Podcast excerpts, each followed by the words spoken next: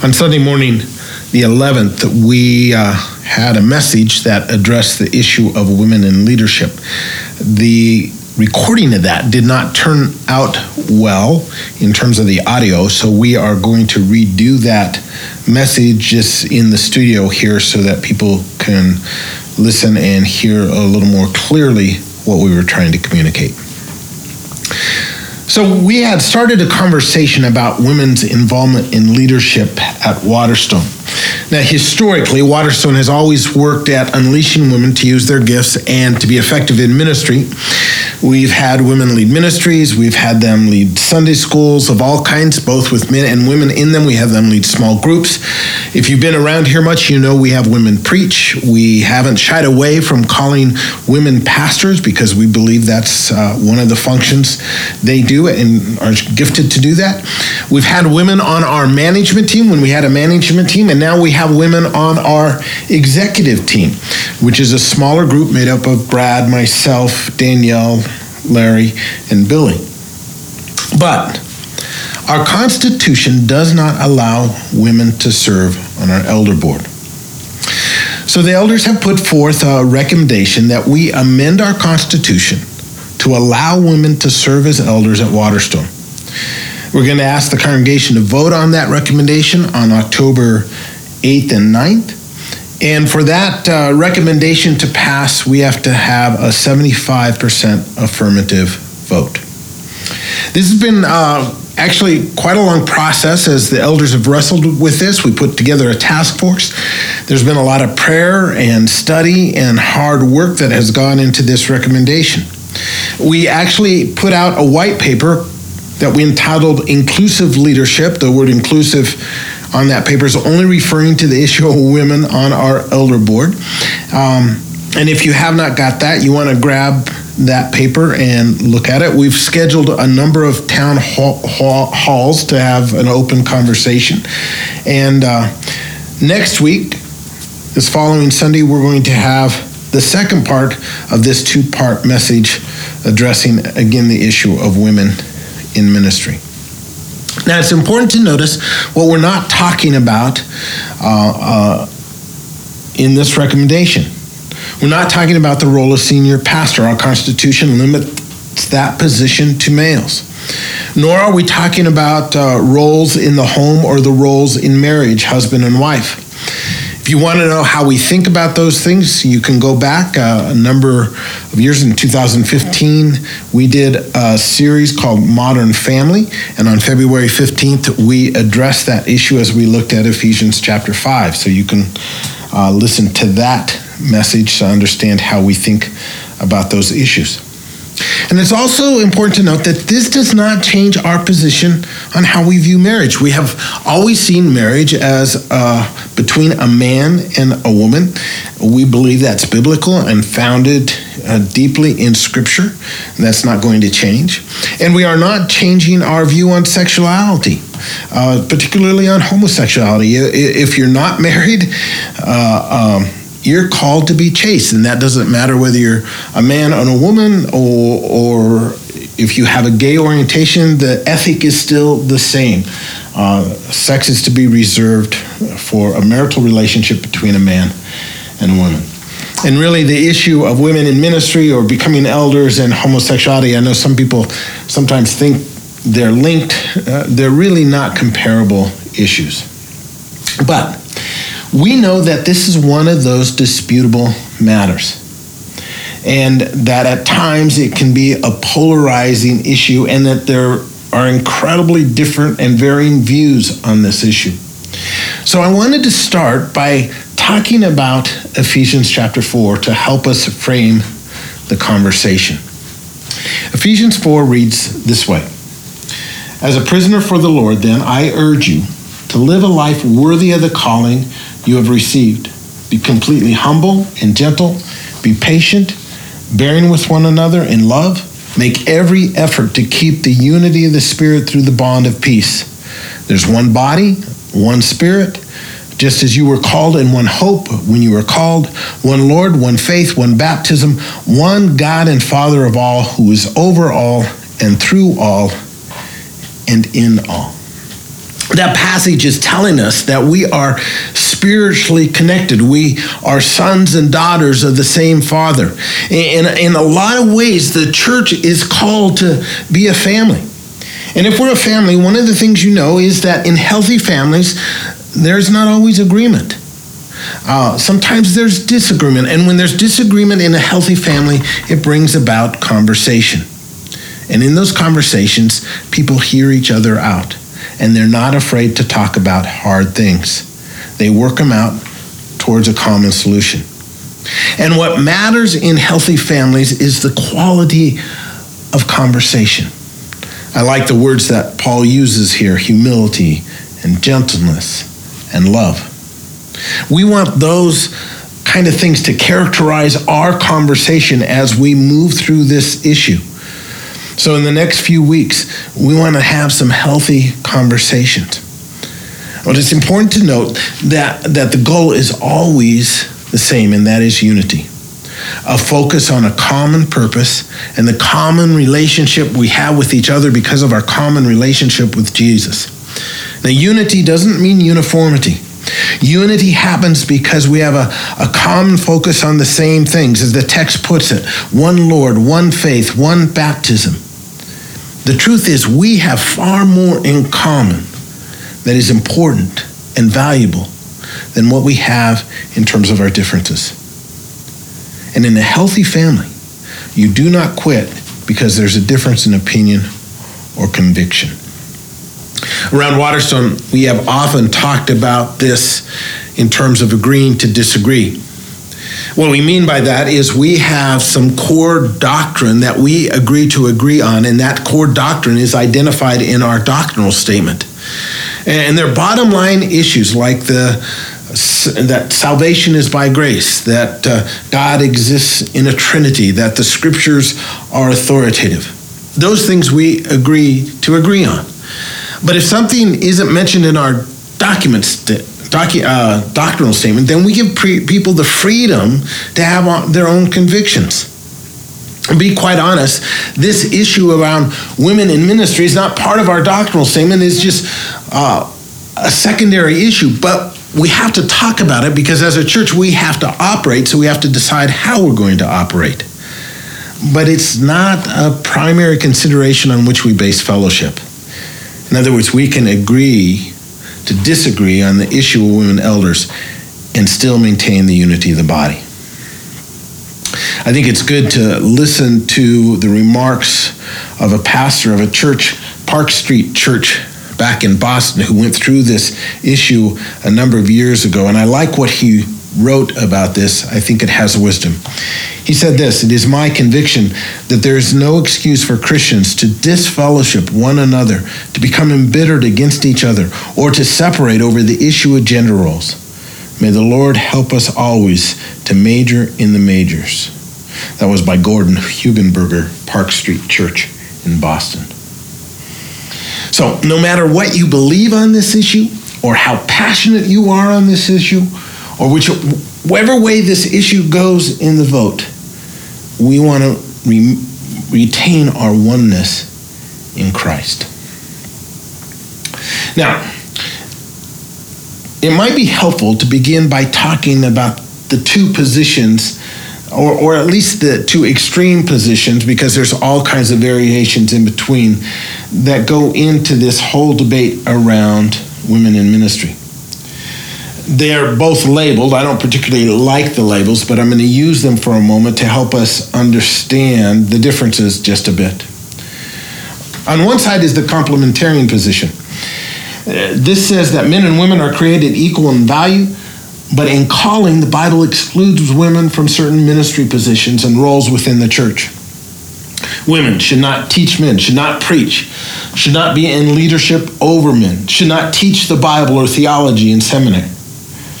Now, on the other side, the other end of the spectrum, you have the egalitarian position. And this says that men and women are created equal in value and in calling. And thus, women are free to use their gifts wherever they would like to within the church for any role or position for which they are called and qualified. There are no restrictions on their role. They can teach and preach, and be in any leadership position in the church. They can teach theology and the Bible in seminary and in all kinds of schools. Now, what's interesting is there's various positions in between those two ends of the spectrum. Now, two things I want you to know. One, there are really good and smart people on both sides of this debate. People who are much smarter than me.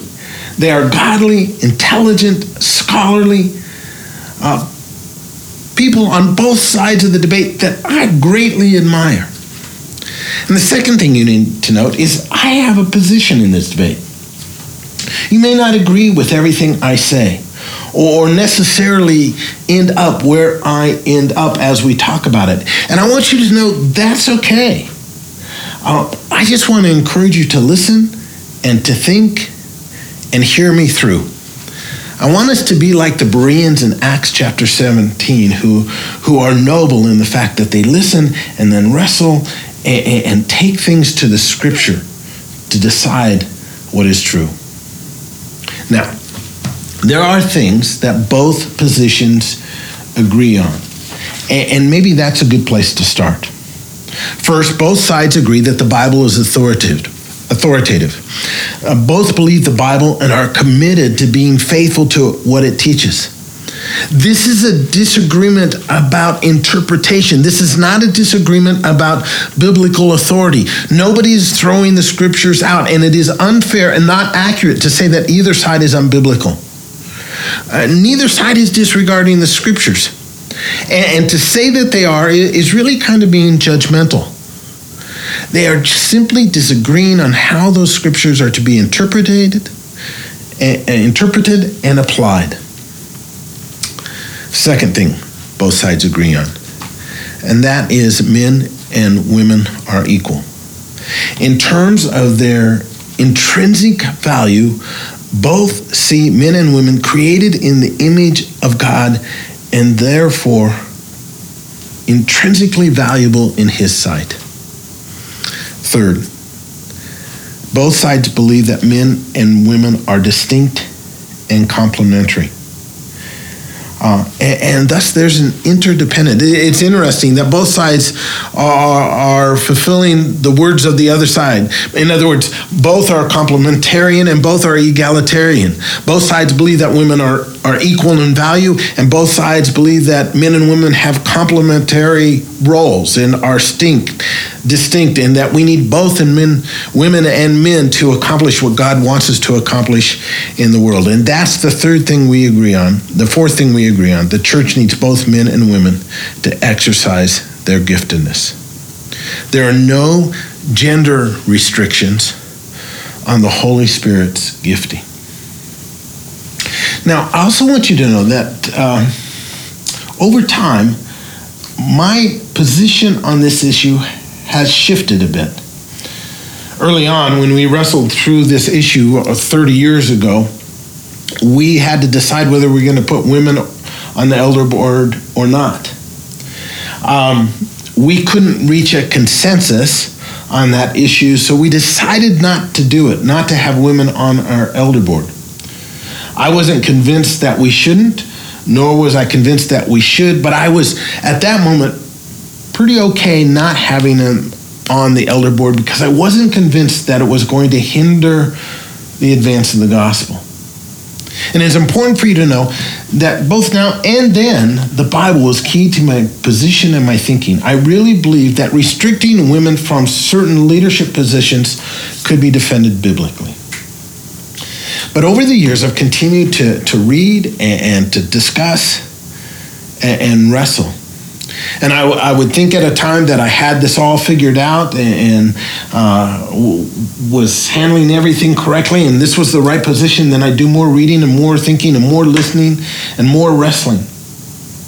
And over time, I've grown more uncomfortable with not having women involved on our elders, and more and more uncomfortable with the position that restricts, puts restrictions on their calling. In fact, wrestling through it this last year has made me rethink my position and understand even more, and made me shift my thinking. And the main reason my thinking has shifted is my understanding of the Bible has deepened. And part of what has pushed me this way is just a number of inconsistencies that, that have begun to trouble me more and more about not having women included in all aspects of ministry. Let me give you a number of them. One, some of the best Bible teachers and Bible scholars I know are women. I listen to them speak and I read their articles and their books, and, and quite honestly, God uses them uh, in my life. They have great wisdom and great maturity, and they're godly women. And, and uh, when that happens, I think to myself, why wouldn't I want these women on our elder board? They'd be phenomenal. I mean, why wouldn't any church want them to teach or preach? It's just not true that men would not learn and be challenged or profit by what they had to say, by their wisdom and their input. Second, if women are so easily deceived, as some people teach based on 1 Timothy, why in the world then, if they're easily deceived, would we let them teach those who are easily deceived and the most vulnerable? In other words, women and kids. If these women are so easily deceived, it would seem to me the last people we want to give them exposure to is those who are at the most formidable moment in their development kids. It seems that if they were easily deceived, we'd want to teach men because the men know better and can filter what they're teaching. Third inconsistency. Why is it that on the mission field, women can lead and teach and plant churches and historically have done so and done a phenomenal job? I mean, Dennis Vogan, who works for World Venture, told me that for the first number of years, all the pastors in, in, Taiwan were women. They, they were kind of the foundation of the church there, and they did an incredible job. Now, why can women do that in those churches, but can't do that here in our churches in the States. I mean, in, in some ways, that just smacks of racism. I mean, what are we saying about Asian and Latin American men if women can lead and teach them, but not us here in the States? a fourth inconsistency is my experience in seminary and then in ministry. For a number of years, I taught preaching at Denver Seminary as an adjunct professor. And quite honestly, one of the things I realized in teaching preaching that oftentimes the best preachers in the class weren't the guys, but were the women. I mean, some of the best preachers we trained at the seminary were, were, people who I know when they got out would be restricted in the ability to use their gift. And it made me wonder why would God give them such an amazing gift and then deprive them and the church of the opportunity to use it? Fifth, my experience consulting churches every once in a while I have that opportunity. And, and as I have uh, done that, uh, on occasion I come across a church where you, you, discover that the person really making an impact in that church, making things happen, making ministry occur, is a woman who's working behind the scenes. I mean, she runs the place. She makes great decisions. She has great insight. She has great talents and gifts. And she's making it happen. But because she's a woman, she's restricted from being on that board of elders or on that leadership team. And oftentimes I look at that woman and I realize that she is far more gifted and far more talented and far more godly than any of the other guys on the, any of the guys on the board, or sometimes even more than the pastor himself. It just seems odd to me.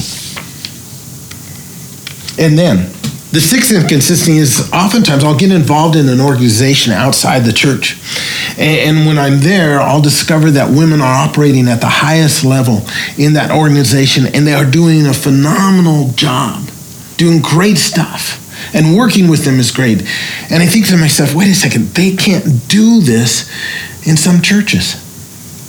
And then I wonder does it really make sense that a group of men are the ones who are making all the decision and providing spiritual leadership to a congregation that is over half women and have to do it without direct input from them?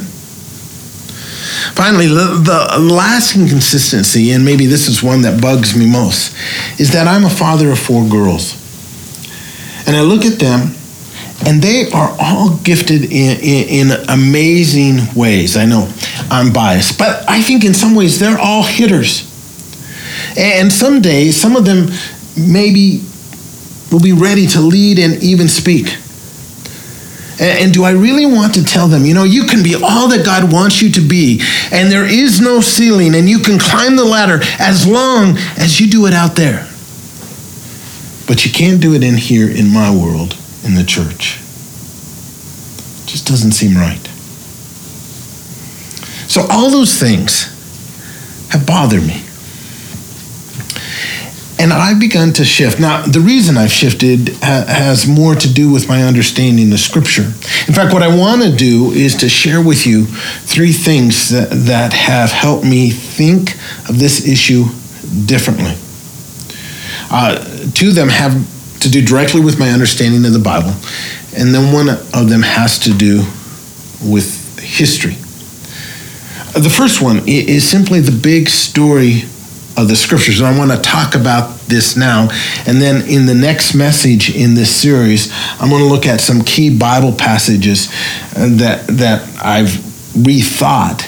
And then lastly, talk about the historical perspective. But let's talk about the big picture of scripture for a moment. In Genesis chapter 1 and 2, we, we discover that uh, God created man and women equally and gave them a responsibility to rule his world, to be co-rulers. Genesis 1:27 says this. So God created mankind in his own image. In the image of God he created them.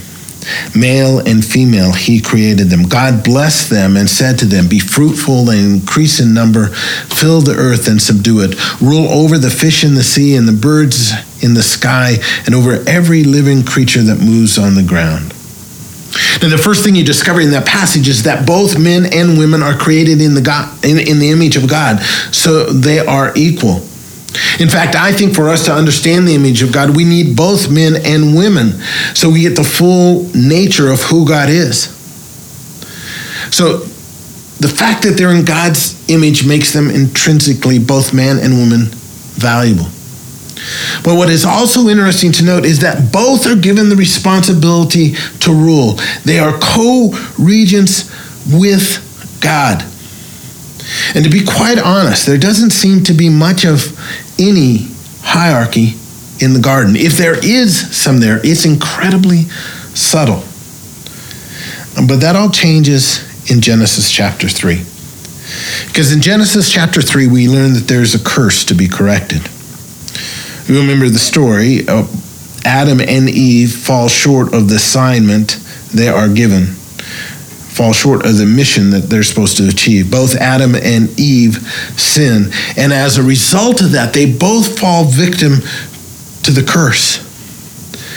And one of the things the curse does is it spoils the relationship between the man and the woman, and the consequences are severe the relationship between them seems that now, after the, their sin, it, it is characterized by a domineering and a desiring, a, a, a kind of rivalry. In fact, that word used uh, of the woman that her desire will be for her husband, that same word is used in chapter 4, Genesis chapter 4, when it talks about sin desiring to dominate Cain. So, under the curse, there is this conflict and tension where, where the man is ruling over the woman, but the woman is desiring or dominating, trying to dominate the man. And the important thing to see is that the curse is now a problem to be corrected. The mutuality and the equality gets twisted and distorted. And the rest of the Bible story is how that curse gets fixed. It's the story of restoration. And women play a significant part in that restoration.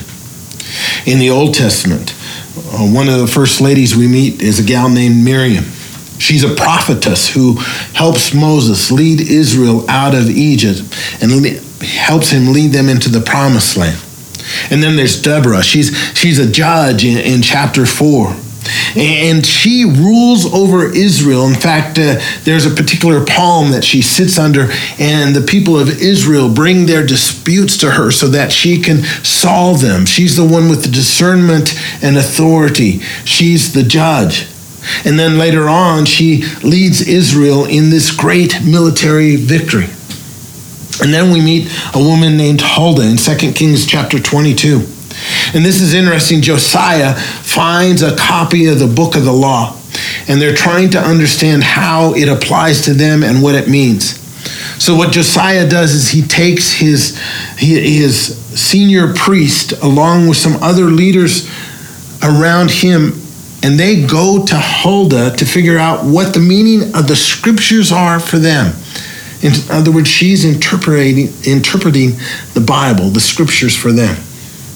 Now, here's the key question. If leadership over men by a woman was a violation of God's will, then why would he anoint and honor these women to do that? Well, then you get to Jesus.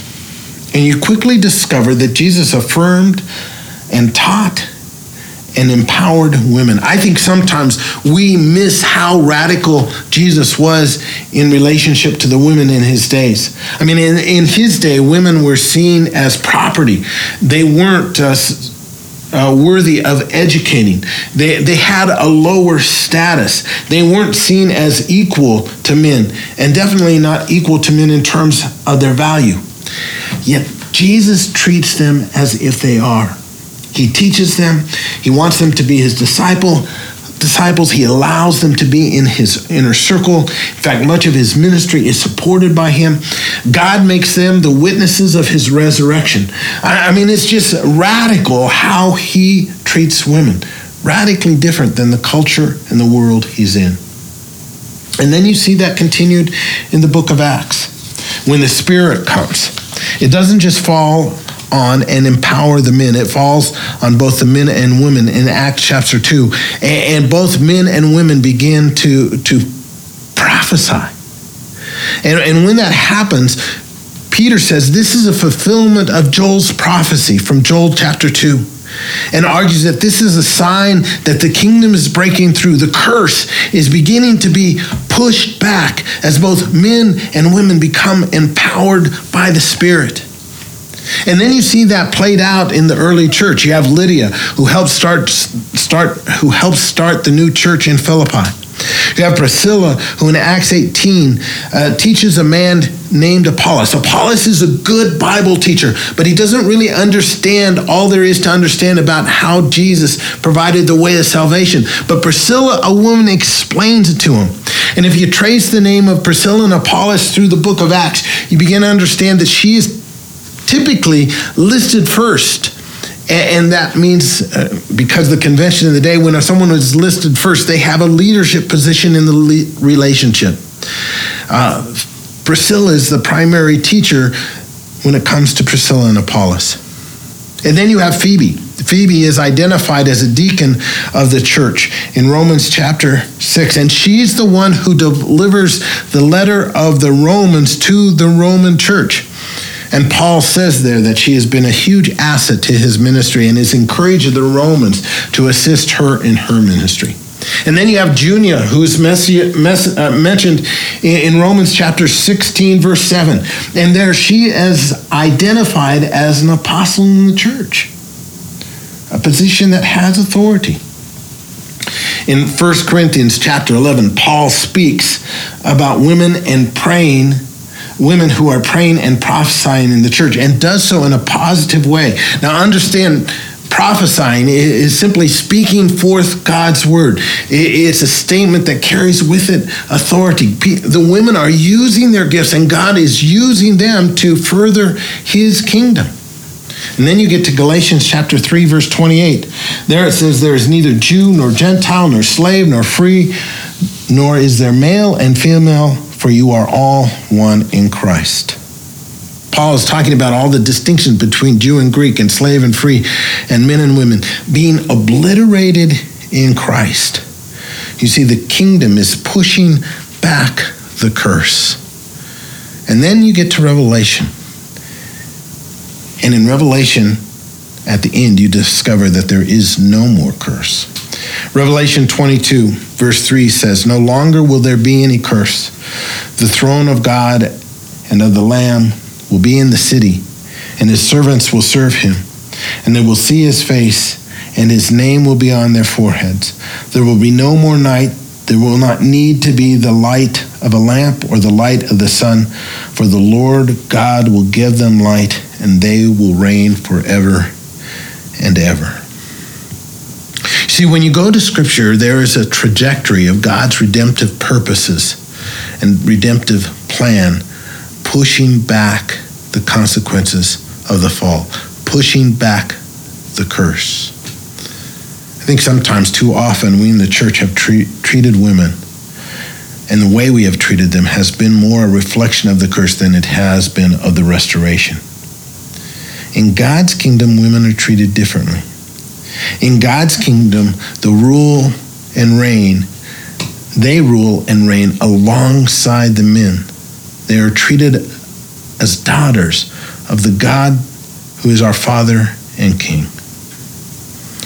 We're always talking about the big picture around Waterstone. God's vision from the beginning has always been of men and women sharing his image and ruling over all creation. And if that is true, then his church should be a place where that is recognized, practiced, and celebrated. We are to be a new community that points people towards that new and better day. We are to be a preview of the coming kingdom. And if in that kingdom and if on that day women rule with men, should not they have that kind of authority now and position now? I know what you're thinking, but what about those passages that say they shouldn't? Well, I want you to listen to the next sermon because in the next sermon we're going to go after what uh, 1 Timothy 2 and 1 Timothy teach about the role of women and wrestle with those passages to see if we're really understanding them correctly.